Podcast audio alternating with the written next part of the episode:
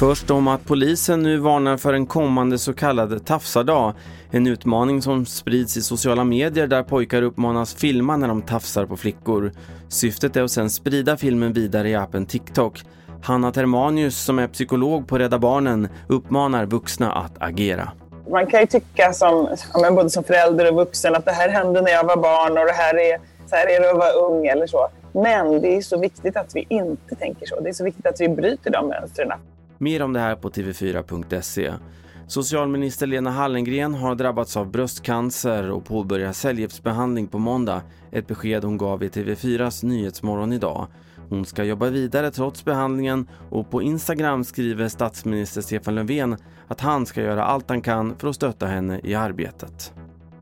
Sist kan vi berätta att svenska forskare upptäckt att småfåglar som talgoxar och mesar har en funktion i kroppen som gör att deras blod kan alstra värme på vintern och därmed fungera som ett element.